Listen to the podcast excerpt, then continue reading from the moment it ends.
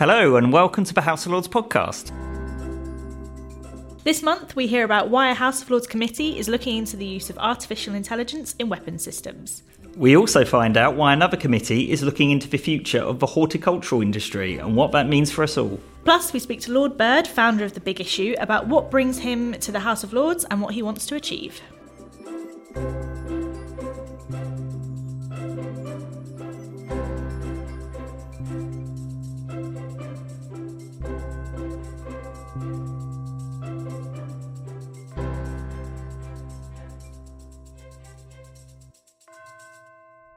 Hello, and welcome to the new episode of our podcast. We are speaking to two committee chairs this month about their one year inquiries into the horticultural industry and the use of AI weapons. Then we'll hear from Lord Bird about his work. First up is Lord Lisvane. He's a former clerk of the House of Commons and is currently chairing a committee looking into the use of AI weapons. Here's what he had to say. Hello, I'm uh, Robert Lisvane, Lord Lisvane. I'm chair of the Special Inquiry Committee into Artificial Intelligence and Weapons Systems. And the committee is one of four set up by the House. Uh, as a one year inquiry, we have to report by the end of November. Lord Lisvane, you're currently chairing the new committee looking into the use of artificial intelligence in weapon systems. Uh, first of all, could you tell us a little bit about your background? I spent my career in the House of Commons service and I finished as Clerk of the House. I retired in 2014, and so I've been in this house uh, for very nearly 10 years. Um, I'm a crossbencher after a, a, career spent being rigidly politically impartial. I certainly couldn't be anything else. And I have lots of other uh, occupations and uh, um, interests, but I spent a lot of time in the House. Uh, I suppose uh, it's quite helpful because in my professional career down the other end, I should think I was involved in something like uh, a couple of hundred select committee inquiries. So I've seen select committees in lots of different modes and lots of different uh, subjects. How did you find that um, sort of transition from being a member of staff in the House of Commons to then being a member of the Lords? Uh, it was fascinating, very, very different. And I think one of the really important things about the relationship between the two houses is that it's not competing, it's complementary. And very often you find people who say, oh, the Lords does this or the House of Commons does that. But the thing is that the two houses do recognisably similar things, but they do them in different ways. So the complementarity, as it were, of parliamentary activity is something which is really important in providing an effective counterweight to the overmighty executive, and executives are always overmighty. So I think that's probably something I noticed immediately. In terms of the atmosphere in the House, it's very uh, thoughtful and reflective, which you could never say really about the House of Commons, uh, and it is it's extremely courteous and the fact that so many members of the House have expertise or experience, I usually use the word experience because expertise takes a lot of effort to keep up to date. Uh, the fact, that fact, means that ministers, I think, get a rougher ride and there's more time for the government to be called to account and ministers to be examined than there is in the rather more helter skelter uh, proceedings in the House of Commons. And one area in particular uh, the committee will be considering is autonomous weapon systems. Uh, so, systems that can select and attack a target without um, human intervention. Uh, why do you think it's important to have a Lords committee looking at this issue now? It's extremely important to have a select committee looking at it uh, because it's a highly contentious issue. And the evidence or the factual basis for a lot of views about AWS and, of course, about AI more generally um, is very often uh, disputed. So, uh, a select committee, depending uh, for its eventual judgments on the evidence that it hears, is a very good vehicle to take forward that element of to analyze public policy and to take that forward as a means of supporting and enhancing debate so far as a Lord Select Committee is concerned, again, I think we go back to the being able to draw on that well of expertise and experience. Uh, the committee is relatively large at 13 members, but uh, everybody has got something to contribute. It is highly bipartisan with four Labour, four Conservative, two Lib Dems, two crossbenchers, and a bishop. And that is always an advantage when you're looking at ethical matters, which of course we are in some detail. And the, the background that the members have, I think, is a great support and enhancement of the inquiry. We've got a former Secretary of State for Defence, Lord Browne of Ladyton. We've got a former Minister for the Armed Forces, Lord ha- Hamilton of Epsom. Uh, we've got uh, a former Chief of the Defence Staff, General um, Lord Houghton of Richmond. So it's that sort of background that we can draw upon, I think, to make the inquiry um, more authoritative than it would otherwise be. And what will you be looking at during the inquiry? Really, every aspect that we can squeeze in in the relatively limited time available. Um, there is this issue of uh, meaningful human control. So there is the trade off between being able to say that you have an accountable person who is part of the chain of decision and that person being able to operate quickly enough to make a weapon system effective. So that's just one example, and there I think we need to probe in some detail the current government policy, which we are doing at the moment. Uh, we also need to look at the way in which the use, potential use of AWS fits within international humanitarian law. And that is an extremely complex area where we're able to draw on some highly expert support. So, those are the sorts of issues. If we move down the AWS route, uh, what will that difference, what difference will that make to the way in which weapon systems are procured? What difference will it make to the UK's global standing? Uh, is there going to be an arms race, in effect, on AWS? So, all of those things, as you can imagine, that's quite a complicated tapestry. And we are doing our best to unpick some of it uh, in order to uh, uh, reach um, robust and resilient conclusions. Mm-hmm. Well, to help you examine all those areas, you're currently taking evidence from external experts. Um, who have you been speaking to and, and what have you been hearing from witnesses? We've had quite a variety of witnesses um, from think tanks, from academic sources, from uh, the MOD, and uh, we've been exploring really the issues that I mentioned a moment ago. Uh, I think one of the things that is has been central to the evidence that we've taken is this understanding, trying to reach an understanding of what autonomous weapon systems really are.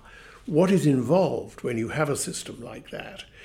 Do you have uh, systems which are artificial intelligence enabled in their entirety?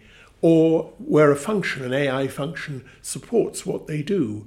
So that is the sort of thing. Um, we've also been uh, hearing, and we will hear, in indeed an evidence session this week, about the ethical uh, problems that may arise, and uh, being able to reach towards ideas of how AWS might be regulated I think is something extremely valuable that the committee could do. And I suppose that's, in one way, the sort of bigger issue rather than sort of how these systems or why these systems are used or sort of um, you know literally how they're they're used but rather if they should be used well i think you put your finger on it because there are things that we wish we'd never invented as a human race like nuclear weapons like landmines but they've been invented so we've had to find ways, and with nuclear weapons, we hope we have, and with landmines, we hope in terms of international conventions we have. So AWS probably falls into the third, potentially threatening, but also a big challenge in terms of international agreement and regulation. But in order to regulate, you have to define and you have to understand what systems will do. And what's next for the committee? Uh, we are uh, talking this week to um, three witnesses who I think will give us an insight into the um, into the regulatory uh, side of things, um, but particularly also are in a good position to set out concerns on the ethical front. So that will be balancing some of the uh, earlier uh, evidence that we've been taking. And we're going to continue, we're looking at uh, our, our, next move will be uh, looking more at the strategic side and talking to people who've been involved in the military and still are. We will be talking to ministers at some stage later on in the inquiry. We're planning two visits, one to Cambridge and one to Glasgow and Edinburgh, a combined visit. Uh, so, which will give us an opportunity to see hands-on how systems how systems work and what is actually involved. Um, we've inevitably been talking quite theoretically, and in a committee room in the House of Lords, um, theoretical is fine. But I think the committee, and certainly I, am very keen to see uh, on the ground, as it were, how systems work. Lord Lisvane, thank you for joining us. It's been a great pleasure. Thank you very much.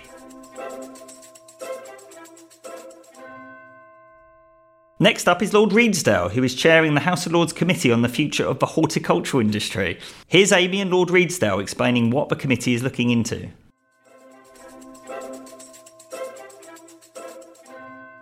Hello, so I'm Lord Redesdale and I'm chairing the House of Lords uh, Horticultural Select Committee. Lord Redesdale, you're the chair of the new Lords Committee looking into the horticultural sector. Um, first of all, what exactly do we mean by the horticultural sector? So this has been some debate about uh, within the committee over what we're actually covering. So horticulture really cl- uh, covers ornamentals, which includes garden centres through to growing house plants and sort of ornamental trees, even through to fruit and vegetables, uh, which is a whole different area because it also includes uh, potatoes even though you wouldn't see that usually as being included in horticulture. So, when you think of the horticultural sector, uh, some people may think, you know, it's sort of more about flowers and things like that, but, um, you know, there are actually a lot more that it encompasses. Well, I have to admit, being this is the first time been chair of a select committee, and when you come up and say, "Oh, which select committee?" and you go horticulture, everybody goes, "Oh, that's nice," um, because I think people haven't really got a clear idea yes, you look at the ornamental sector, which covers garden centres, but of course that's a complicated area in itself because you have to grow the um, the flowers themselves. There's real issues about going peat free, how we're going to go forward with, you know, everybody buys houseplants, so we're all part of that side of the horticultural sector. But of course, then you know you've got uh, fruit and vegetables, which is uh, you know we've got a real problem with losing orchards at the moment because you know there isn't the price is not high enough to actually keep them going. It's just the size of the industry that makes I find interesting. You know, it's hundreds of thousands of jobs, it's billions in turnover. So yes, it's really important sector, but the problem, of course, as a sector is because it's so wide. There's no one sort of overarching body that says this is important. Of course, that has a real impact on when you're looking for subsidies or when you're looking for government support or when you're looking for initiatives to help the sector. Um, it's very difficult to get the different parts together. So it's actually quite, you know, a large sector, covers a lot of different areas. Um, why do you think it's important to look at this now? The difficulty horticulture has is because it's uh, it's a, such a wide sector and falls under so many different headings. Uh, it's one of those areas that has not been focused on, but considering hundreds of thousands of people work in the industry, and it's incredibly important for our food security, it seems unfortunate that um, this sector isn't seen as as important as certain others, even though we really rely on it. Um, so I think what we're trying to do with this committee is bring many of the issues together under one report um, and then go to the government and say, these are the things you need to think about, especially as uh, we're focusing on climate change and technology. Climate change is going to change how we grow things in this country. So, how does uh, sort of the horticultural sector and climate change uh, impact one another? Obviously, you're growing in many cases uh, crops that are quite delicate. So you can have awful situations it, with the climate's been all over the place recently. So you can have late frosts. So for apple growers, that could wipe out the blossom, really affect the ha- harvest. Uh, just recently, we've been having real problems with massive rainfall. uh, which of course can flood out fields and make it very difficult to um, to actually harvest certain types of uh, leaf vegetable. And the area that I found really interesting, which was when we had empty shelves. Uh, it's that we're not just affected by climate change here, uh, and water is going to be a big issue and the availability of water. It's also that um, climate change uh, affected um, import from other countries. So it was too hot in Morocco. It was too cold and wet in, in other places. I think Spain had a problem. Um, and if they come together, then there just isn't the produce available. It's a specific problem for the UK because uh, the supermarkets won't pay anymore um, because they want to keep prices down. But the way uh, supermarkets uh, supply their goods on the continent is they're prepared to pay more if if the market hasn't got as, enough available. Uh, so we will end up with empty shelves because the supermarkets aren't prepared to pay more and put prices up. I think we're going to have to start looking in the future, really realizing that uh, we can't have everything we want at any time of the year. Um, and we have, as as consumers, we've got to start thinking about the availability uh, of certain products. Where do supermarkets come into all of this? So the, there's a complicated relationship between growers and supermarkets, and at the moment, um, there's a real problem that a lot of growers are saying that they just can't meet the costs because there's been a number of um, problems with the cost base. Uh, COVID meant that you couldn't get pickers. Brexit has meant that there's uh, there's real problems import and export because of uh, disease control on certain produce. Um, but of course, we're now the problem we have with the supermarkets is they're locked into price promises, matching each other, coming up with the lowest cost. And to do that, they then have to reduce the amount they're paying to the growers. Um, when we've talked to the supermarkets, they say, well, we have to have a very close relationships with the growers to make sure we have um, produce on the shelf. But in a cost of living crisis, obviously you want food as low as possible. But we are ending up with a situation where I think a lot of British growers are going to go out of business. And therefore, you're going to end up with bringing in stuff from abroad. And eventually, of course, the price will rise if there's not the supply. So we've been talking to the um, to the growers, and we're very keen on talking to the supermarkets. At the moment, they're not very keen on talking to us, which is a is a real issue if you're a select committee looking at this. So we will be doing uh, pressing them to put their case forward, and if they don't, I think that's a real uh, that's a story in itself. Um, and the committee's uh, hearing from uh, experts in this area. Um, who have you been speaking to, and, and, what have you been hearing from them? So we've been uh, speaking to the the leaders in the horticultural sector, um, the trade bodies, individuals who uh, growers, family growers. Now we're looking at uh, the issue around seasonal workers, so we'll be looking at uh, all the bodies involved with that, um, from uh, but including the farmers on the ground, which I think is an area which is often forgotten. That when you look at larger issues, horticulture is made up of a lot of family farms or family-run firms, and it's really difficult uh, position they're faced at the moment with rising costs and. Of course, one of the areas we're looking at is the cost of food. And the lower the cost of food, uh, the more difficult it is to, uh, to make uh, a profit in the horticultural sector. Picking up on seasonal workers, you're on the day of record. You're about to um, have a, a, session in, in the committee, um, hearing from, from experts in that area. What sort of things will, will you be asking and hoping to find out? Well, I think we've we've really looked at some of the issues around where seasonal workers come from. So we had this view that seasonal workers uh, came from what states which are now within the European Union. Mm-hmm. Um, but that's no longer the case. It's more and more difficult to get seasonal workers. Um, and this is not a problem that um, the UK is facing, it's a problem that's been faced um, by Germany, France, other countries. Uh, so you're now looking at seasonal workers from Indonesia or Nepal, which has a real issue on how you make sure that those workers, when they come over, aren't exploited.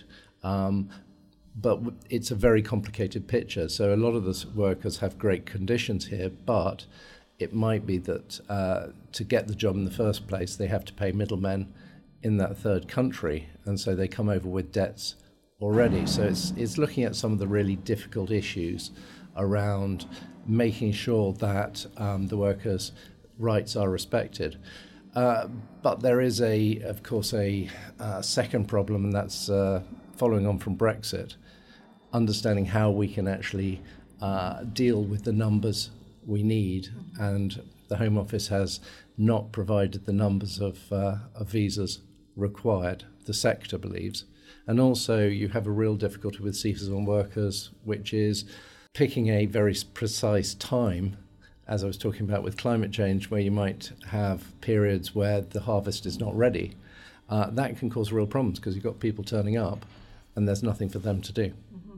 And what's next for the committee? So, the next area the committee is going to be looking at is uh, automation um, and technology moving forward. It's where robotics is one of the things we've been looking at, but whilst it seems a great idea putting a robot in a field, some of the uh, crops they're looking at are incredibly difficult to deal with. Uh, the ones that's been highlighted is strawberries. Trying to get a robot that can pick a strawberry without crushing it is quite difficult. And of course, that's the problem. When we look at, um, at the harvesting, it's a skilled job. When you have a seasonal worker, they can use both hands to pick apples at the same time. Trying to automate the system is not um, simple, but there are some interesting, uh, interesting uh, examples out there.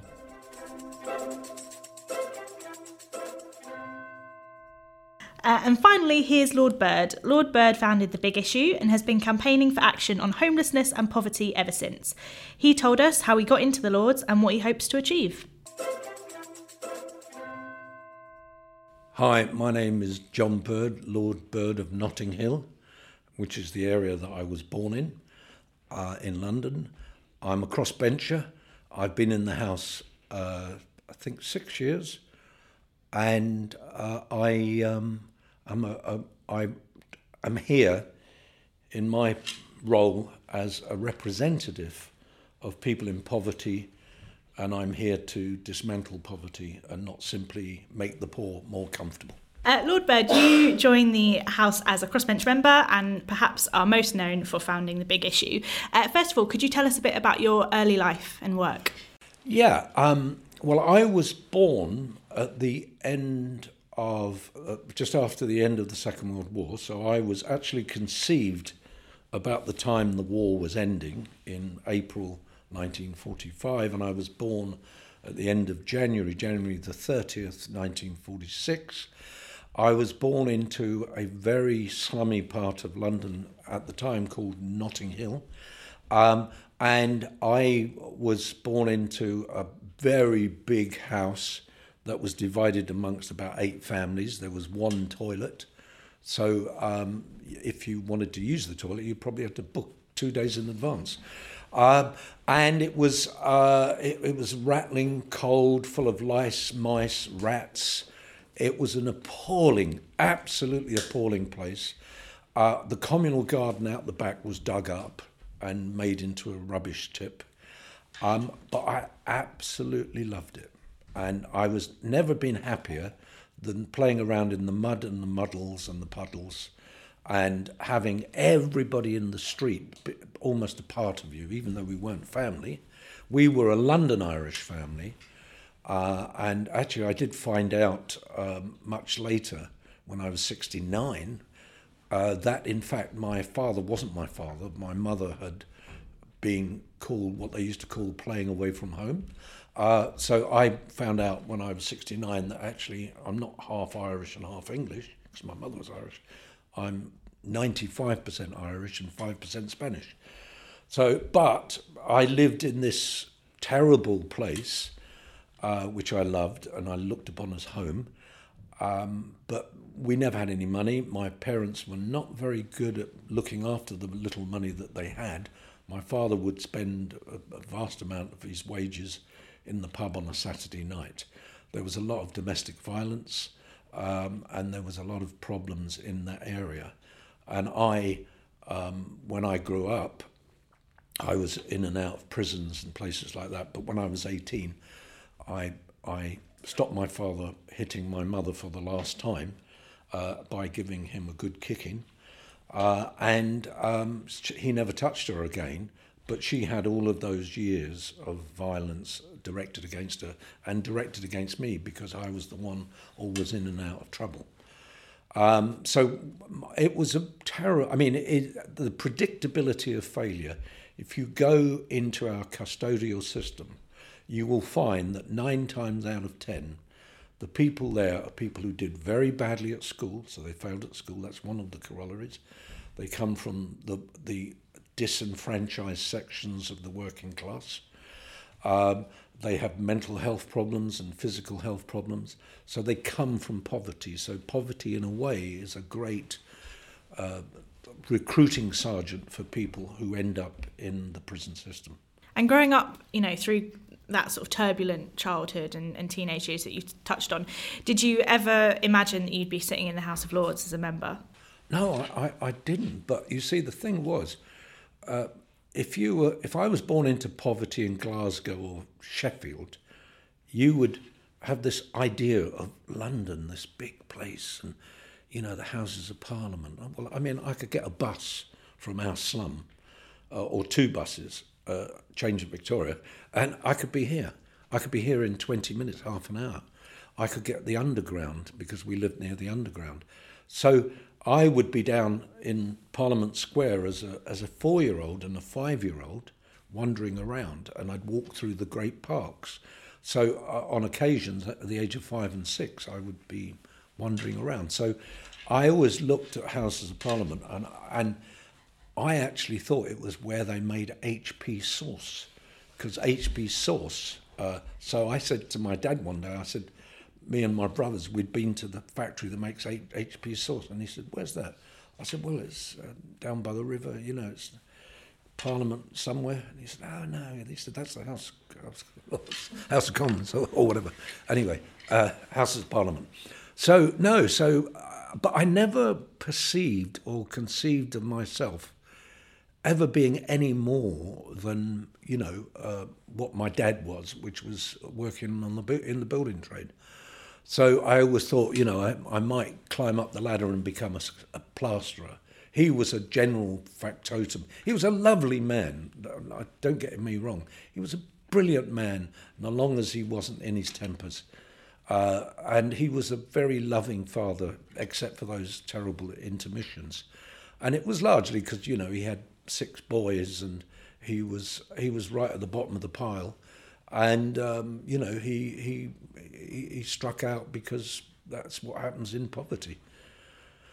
Um, but no, I never perceived of myself or th- thought. I mean, I, I thought, you know, when I was uh, a bit older, I wanted to be a scrap metal merchant because every scrap metal merchant I knew had a wad of notes, you know, kind of 10 shilling notes. They might have 50 of them. Oh, God.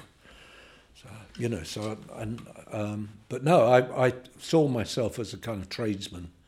Um, and, you know, uh, in the end, I ended up as a printer um, and, um, you know, became a tradesman, so to speak, that way. And maybe we can touch a bit more on sort of your, for want of a better word, journey to the House of Lords. Um, you know, was there ever sort of a turning point, I guess, for you, or sort of big, you know, moment of change to bring you out of, of sort of where you grew up? Well, uh, uh, I when I did my maiden speech, um, when people asked me how did you end up in the House of Lords, and I said by lying, cheating, and stealing. And what I meant by that, and I explained, was that every time I got nicked as a teenager or preteen, um, every time I got nicked, they taught me something. So I learned in a boys' prison I learned to perfect my reading and writing in just a matter of weeks because a screw, I mean a prison officer, uh, gave me a book and he got me to underline all the words that I didn't understand. And the words were all those linking words. They weren't big words like Constantinople and all that stuff. So here I was, I could find my way around this foreign language called English. Uh, and I could even sit exams, but I couldn't really you know, the sentences wouldn't make up. So I, so in this boys' prison, nearly 16, I was nearly 16. Uh, I, I, I, so that was an enormous change, but it took me another 10 years to get myself sorted out. Um, And then when I went, I was then, because we'd stolen a car and smashed it up at 87 miles an hour, um, a little sports car, and because uh, I'd run away from this other institution. And then I was put in prison and I went back to this other young offenders institute. And when I was there, they asked me, uh, what, what do you want to do in your spare time? Because you had spare time. And what a lot of them did was woodwork or stuff like that or stuffing um, t- toys for the local hospital, you know, stuffing Kapok in and sewing them up and all that. And I said, I want to draw and paint because I had this idea, you know, I, I loved drawing and painting. And when I was at school, the only thing I ever did well was art. So I started to draw and paint. And the screw, I mean, sorry, the, the, the wardens or the officers or whatever you, they, I thought brilliant. So I got better and better and better and they would give me books and all that. And then they changed their mind when they said, "What do you want to do when you leave here?" I said, "I want to be a painter." I said, "But you can't be a painter. You can't make money." And they thought, if I didn't have a job, I'd go stealing, which is exactly what I did later. Uh, but uh, I was a thieving art student. anyway, I, and I was homeless. So, so I actually came out of came out of that place after a couple of years, and I could read and write. I had an enormous knowledge of art history because they'd given me books and I'd read it almost encyclopedic. And I'd read Russian novels, I'd read, you know, Dostoevsky and Tolstoy and all that.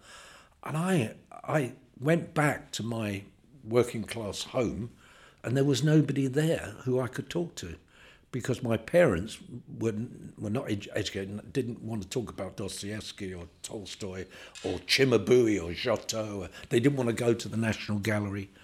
So I, I, felt very odd. And then I was going to evening classes. I got a job as a labourer for the Royal Borough of Kensington in the gardens department, putting up fences and concrete paths and climbing up trees and all that. So I'd be working from 7.30 till 5.30. Then I'd rush to an art class and go and draw in there. And I, I met a young lady who was an art student, and she said, "Why don't you just go to Chelsea School of Art and pretend you're a student?" So I went there and I drew my first nude, and then I was drawing naked ladies or naked men, mainly naked ladies, for for you know every night, Monday to Friday, uh, and I became pretty good at it, and I became. Uh, it's a wonderful thing to draw and to paint. And then I said to one of the, the instructors, I said, do you, do you think I should uh, uh, apply for art school? And he said, he was a friend." Frenchman. He said, oh, I thought you were already an art student. What, that is why you're here. And I said, I'm not. He said, apply. So I applied. So anyway, so I met this young woman and I then fell into love. And the art went out the window and we got married and I had a daughter and my life just went all funny and went went down the tubes and I spent the next quite a few years uh, avoiding work and avoiding everything and thieving and doing all sorts of stuff like that and getting drunk and so I lost my focus. So in the end, uh, my wife left me when I was 21, and I'd got into trouble with the police again, and I got into trouble with with the uh, uh, with the courts and all that sort of stuff. So I I ran off, ran away to Paris, not to be an artist, not to be a, a writer, but to be a thief. so I ran off to Paris, and I met this haute bourgeois, Marxist uh, woman in you know I, I was 21, she was 18. She was a student at the Sorbonne, and within a matter of months, she'd completely changed me and I came back as a Marxist, Engelist, Leninist, Trotskyist to destroy capitalism. And I joined a revolutionary group. And it, uh, that was the transformation. You asked about the transformation. That was when I became the pain in the rear that I've become. I started off being the pain in the rear to capitalism, but we didn't we didn't have to worry about destroying capitalism because Wall Street is pretty good at that. Uh, so I, I came back and I spent the next 10 years trying to destroy capitalism, uh, working in factories and trying to convert people. And I met another young lady and we had children. And then I, I had picked up some skills as a printer because I'd in some, you know, in when I was uh, away, and I wanted to be a printer. So I, I got jobs as a printer, and I did it in the typical John Bird way. I'd get a job, and after about three hours, they say, You can't print. So I'd lose it. And then, you know, so I, so I had about nine jobs, and by the time I'd got to the end of the ninth job, I knew how to print. And, and then I, so I got a job working for the, the, the English Folk Dance and Song Society. And I was their printer up in Camden Town, and I printed my own books, and I printed magazines, and I started publishing and all sorts of stuff like that. So, and I was, uh, and I was in this revolutionary group, and, and uh, you know, I was like, it's all over the place. I had a little motorbike, went everywhere selling prints and selling stuff. And then my lust for the revolutionary movement shrunk, largely because it was a very, very. So I fell, fell out of love with the revolutionary movement. And also, they were all moralizing. They were always looking for, you know, they, were defining themselves by the failures of others, which to me, I don't do that. So in the chamber, I don't want to pick on the government. I don't want to pick on the opposition. I, I am a true crossbencher. I just want to see how can we work with people so we can bring social transformation. And therefore, I work with people who you would not go down the pub with, or you wouldn't invite them to your dinner party. You may. But the thing is, I am really religiously, I don't moralize about who is good and who is bad. Uh, so that's that's so, and I got all of that because I'd been through Marxism and all the left stuff, and then I I I, uh, I really prospered under Margaret Thatcher uh, because my I started my own printing business and it went like this. It went up, you know. I, I one one one week I was getting thirty seven pounds a week as a printer, and the next month when I bought a machine and converted my garage because my wife, my, my wife's family had uh, had helped buy a house for us. So I converted the garage and I had a print shop. And one week I was on 37, and the first month of trade, I made a profit of 700 pounds. And this was, uh, you know, Maggie had just come in, and I thought, oh, so I, oh no, she was just about to come in. So I became a bit of a Thatcherite for a while, and then when she started kicking the unions around, I went off her because I thought, you know, I thought she was, I thought she was there for the working classes because she came from poor stock and all right, and she had a posh accent, but you know, she had to learn that, didn't she? You know, that was required to talk. So there's been a number of transformations.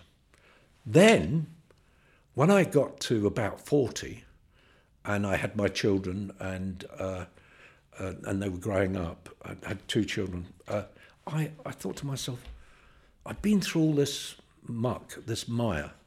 There must be a way of helping other people who are in it. So I started working with homeless organisations and I did their printing.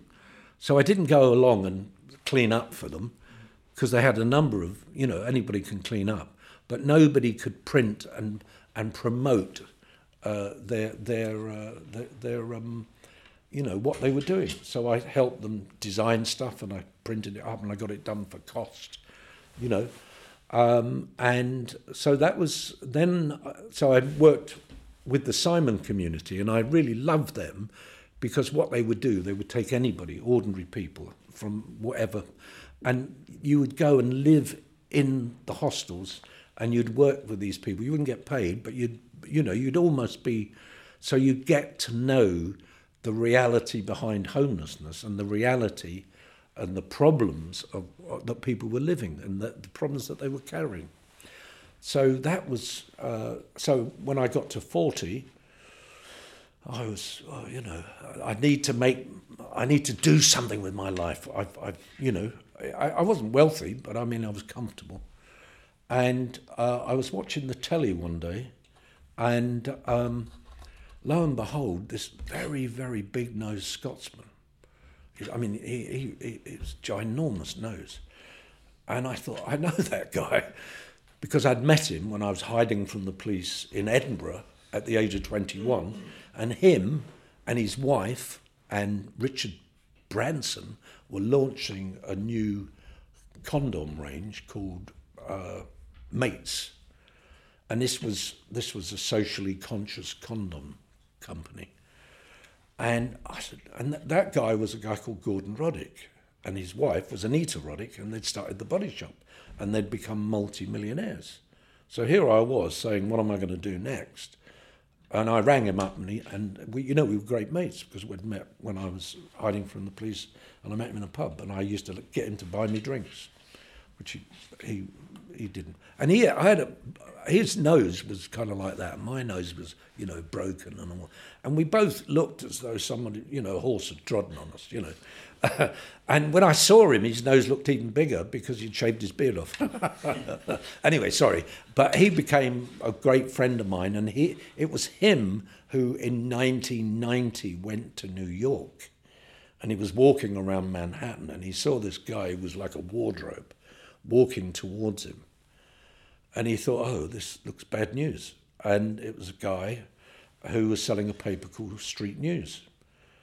And um, the uh, so he said to the guy said, "Excuse me, sir, would you like a copy of my street paper?" And Gordon said, "Yeah. How much is it?" He says, "It's a dollar."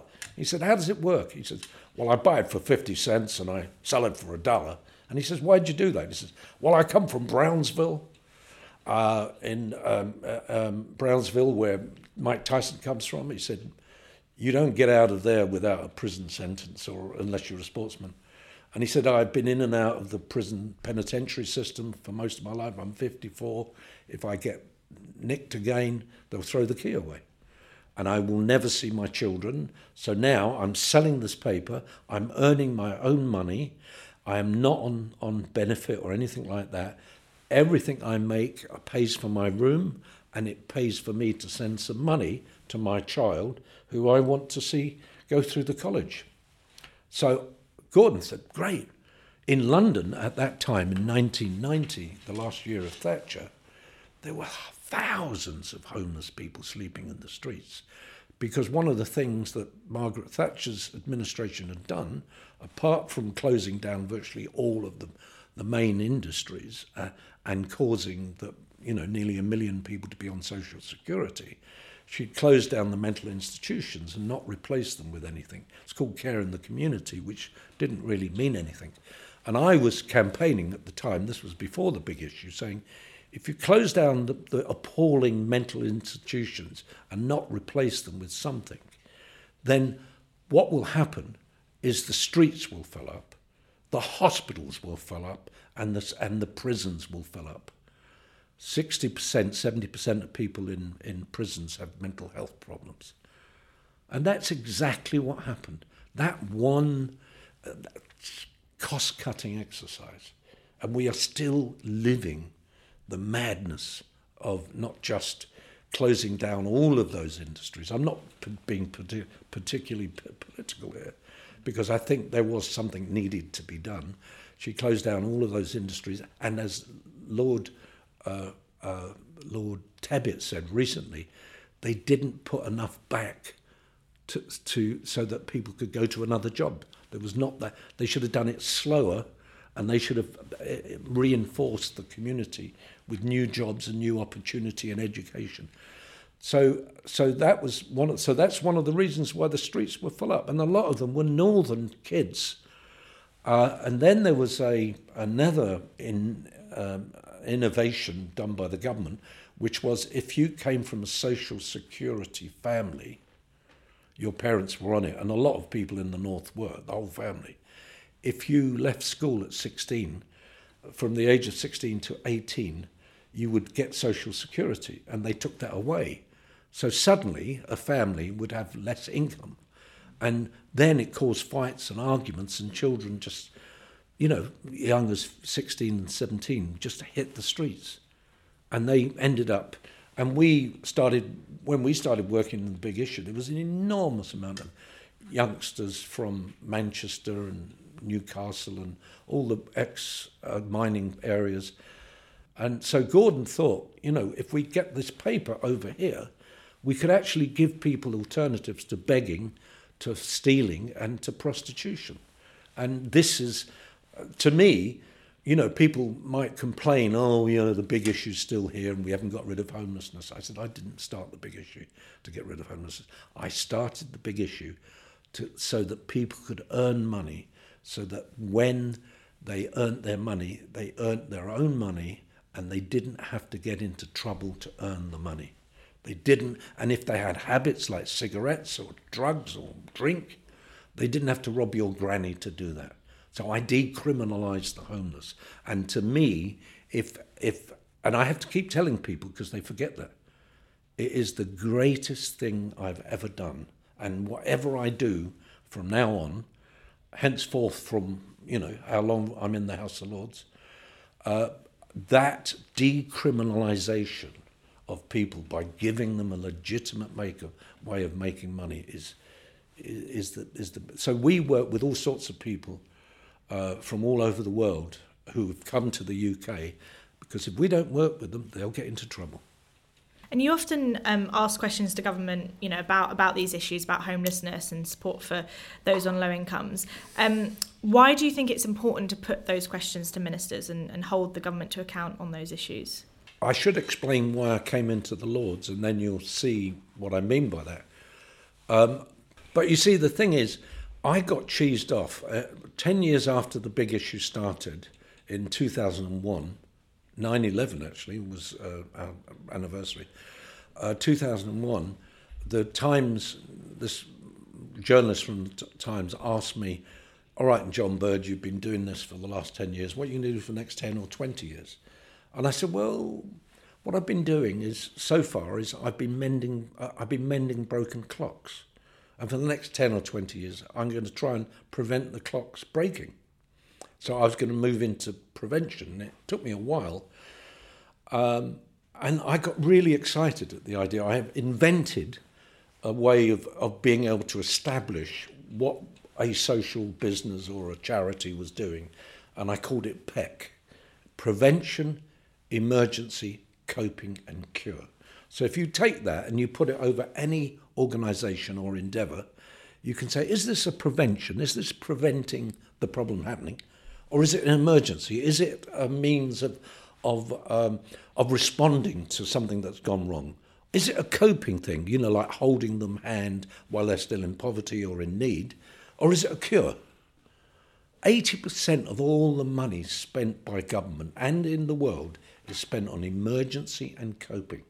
If you look at social security bill, the social security bill is largely made up with helping people cope with the emergency of poverty. Not to get them out, not to get them to Oxbridge, not to get them uh, places where they can they can shine and bubble, where their children can can uh, grow. It's not. It's just holding fast. It's it's like the bus of opportunity is going to come sometime, and we're standing at the bus stop and it never arrives. And in my opinion, uh, I needed to. So I developed this methodology, which has been used in Wales and it's been used in Australia, and we're now going back to it. Um, and I, I, thought I've got to I've got to put the P and the C on the end of emergency and coping because the area I was working in was emergency and coping, so I had to do prevention. So we invented a, a, a finance business called the Big Issue Invest. We invest in 500 social businesses around the UK. And all the money doesn't come from the selling of the paper, it comes from money that we get from banks and from trusts and all that. And they give us the money and we package it up and put it into places. And, you know, we you know, into into everything. We've we've invested in schools, we've invested in hospices, we've invested in all sorts of things. Uh, anyway, so so I got to a situation about 2010, and I, I kept pushing this prevention, prevention. And then the big issue invest was really beginning to take off. And, and I thought, you know, the real problem is people are still not getting hold of this thing. And then somebody said to me, you ought to go into the House of Lords. And I said, well, I want to go in with them, talk, talking shop. What are they going to do? And then what, what happened about 2012, somebody I got really cheesed off, I have to say. All these people saying, John Bird, you're like a beautiful butterfly. You're so fresh. I mean, all this, I'm not joking. I'd go there, people say, wow, if only I could be John Bird. And I would say, look, I wasn't John Bird. I become John Bird with 3%, a little step at a time. Anybody can do what I am doing. I swear on my life. I am not the brightest bloke on the block. I'm not clever. I, uh, you know, I'm not educated. I'm, you know, I pick things up. And I, I realised, and then they were saying, John Bird, you really do know how to think outside the box. And then it suddenly struck me. The reason they're telling me I can think outside the box is because the box isn't working. And then in 2012, I made the decision I would get in the box. So I applied. And I was incredibly honest in my application to become a member of the House of Lords under the People's Peer, which uh, Tony Blair had brought in. And I applied, and it was very simple. I just said, This is who I am, and this is what I've done. Uh, everybody who saw the my, my application said, But you know, you're not really selling yourself. I said, Look, if they don't want me, they don't want me. So I sent this in. Uh, about six months later, they said, you know, sorry, we, we only appoint a couple of a year across benches through this process, but we keep you on, on file. And then after, I think it was about two years, I don't know, uh, they called me for an interview. So I went to the interview and they said, uh, they said, uh, you know, they asked me all these questions. What what would I do in the House of Lords? And I said, well, I'm very interested in bringing in legislation, and I'm I'm very interested in looking at legislation, even though I'm not very good at detail. But I, you know, I want to. But also, I want to get rid of poverty, and I want to use the House of Lords as a methodology, using uh, my methodology in the House of Lords. Anyway, then they said to me, which was uh, they said, I said, what's going to happen now? They said, well, you'll either get a letter to say no, thank you. You'll get a letter to say uh, we uh, um, consider, you know, we'll put you down for another time, uh, or, or you you will get a letter to say uh, that you're in, and. Um, and and and then I said, any more interviews? And they said, no, no, we never call anybody back. I said, oh. So a year passes, and then I get a letter saying, Would I come for an interview?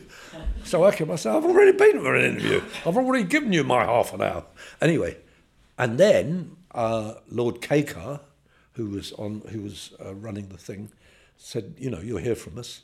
And then maybe three months later, I got a phone call to say uh, that Lord Kakkar wanted to talk to me. So I um, nearly fell over. I was in a gardening centre drinking tea, and I dropped the tea. And it went all down my trousers. so I was trying to have a conversation and clean up. And, and it was, he said, uh, Congratulations, you're in. And then about six months later, you know, that was July, and then six months later it was announced in the press so I came into the House of Lords to dismantle poverty. See, what I find so strange is that the House of Lords is a very interesting place. Then it hides its light under a bushel. You know, uh, there's probably, I would say, probably 300, maybe a bit more, really active peers, and they are people who are who are hereditary, life peers. They're conservatives, they're Labour, they're Lib Dem, they're whatever and they're all and so so actually it's a pretty neat arrangement. You know, when it's full, it is full, and I think it takes about 500. But the thing is, it it does it looks at the detail, and I remember one of the first things I did when I came in the house was looked at the housing bill, and the housing bill, and I don't want to slag off the other place because you know they don't like that, and they might they might close me down. Anyway. Um, but the, the housing bill, it, to me, it was a bit like the, the, the Commons had put together this boat and they'd floated it down the river to us. And then we got on the boat and made it seaworthy because it wasn't seaworthy. And I got involved in the detail on that. I, and I thought, this is why people are here. Now, that's not my strength. And I, I, um, I um, um, use the House of Lords to project the work that I do in the big issue and in society in general around prisons and around poverty and around future generations, which is one of my great um, ambitions to get a, a law about future generations similar to the wonderful stuff that's being done in Wales around future well-being of future generations. And so you've got to hold the government to account, to account, but you can't just do that by telling them off in the chamber or in you've got to go and have meetings with them. So I go and have meetings with with with with ministers in and around the specialist areas, and I've met quite a number of them. And people say, you know, why do you want to talk to Michael Gove? He's not. And I say, well, you know, I know Michael Gove, and we can have a working relationship.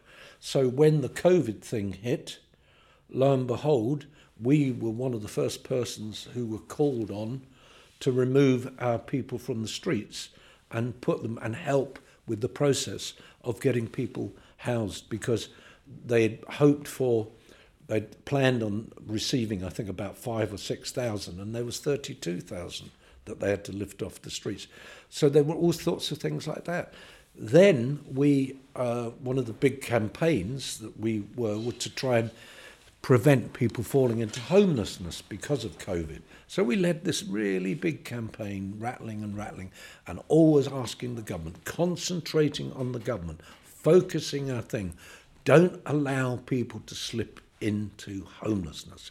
And unfortunately, quite a number of other players in the field were saying things like, um, oh, uh, what we need uh, is we need the local the government to make sure when people fall homeless, they have a pretty good temporary accommodation, transitional housing or whatever.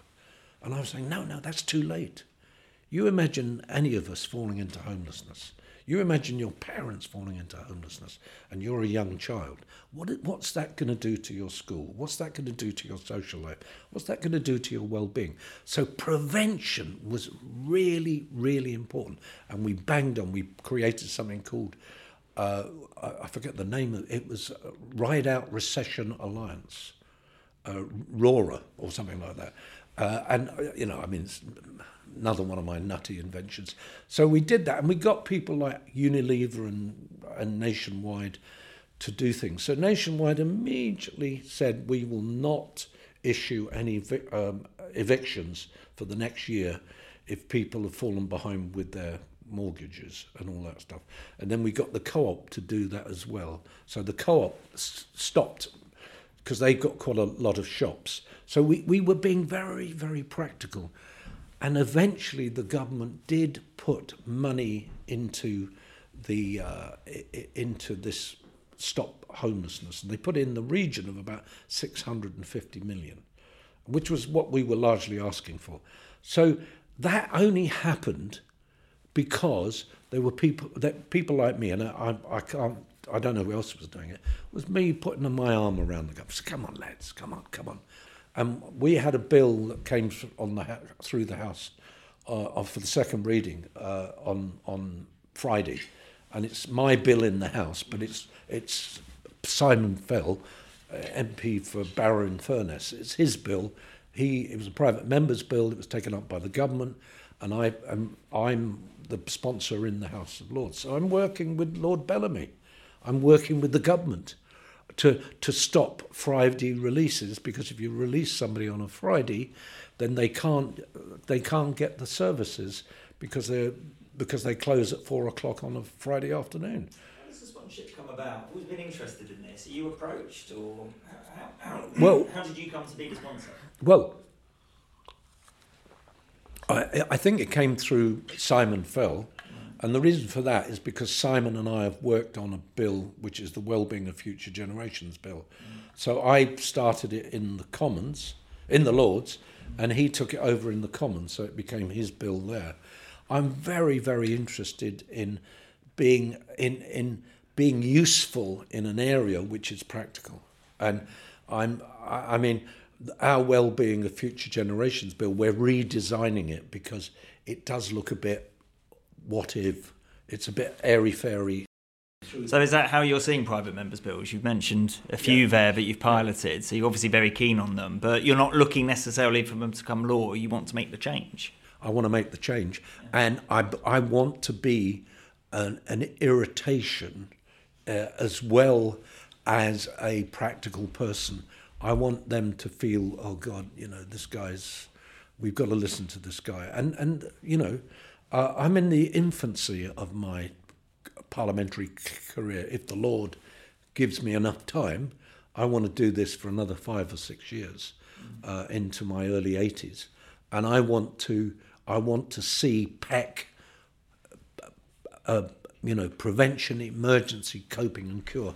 I want to see PEC everywhere. So when people want to invest in something, or when you want to give part of your pocket, your wage, you say, "Oh, where, where shall I give my ten pound a month or whatever?" Uh, prevention or, or, coping or you know emergency. So I, I want to PECify the country. I, I want people to know where, where they are in the pecking order.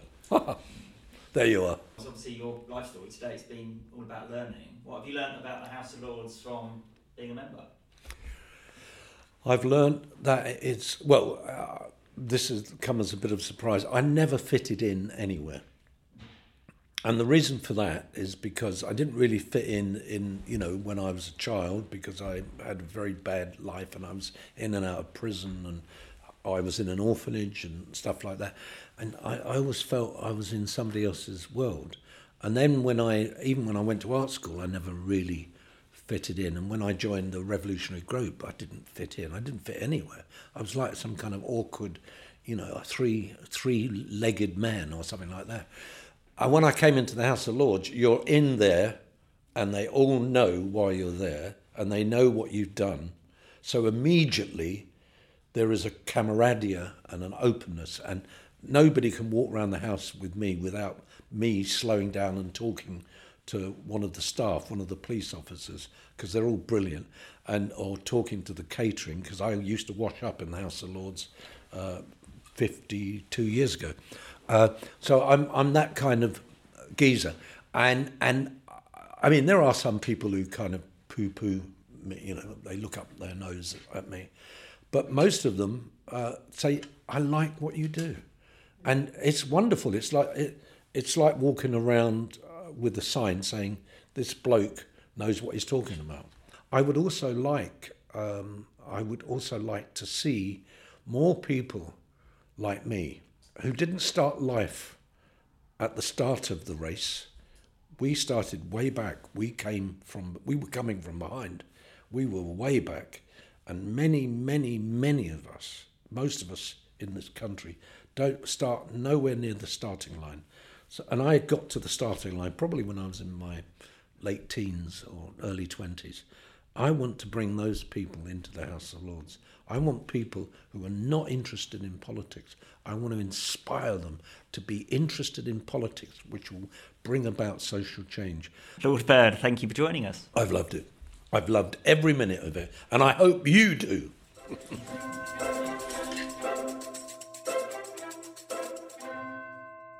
and that's it for this episode of the podcast. We'll be back soon with more from the UK Parliament's second chamber.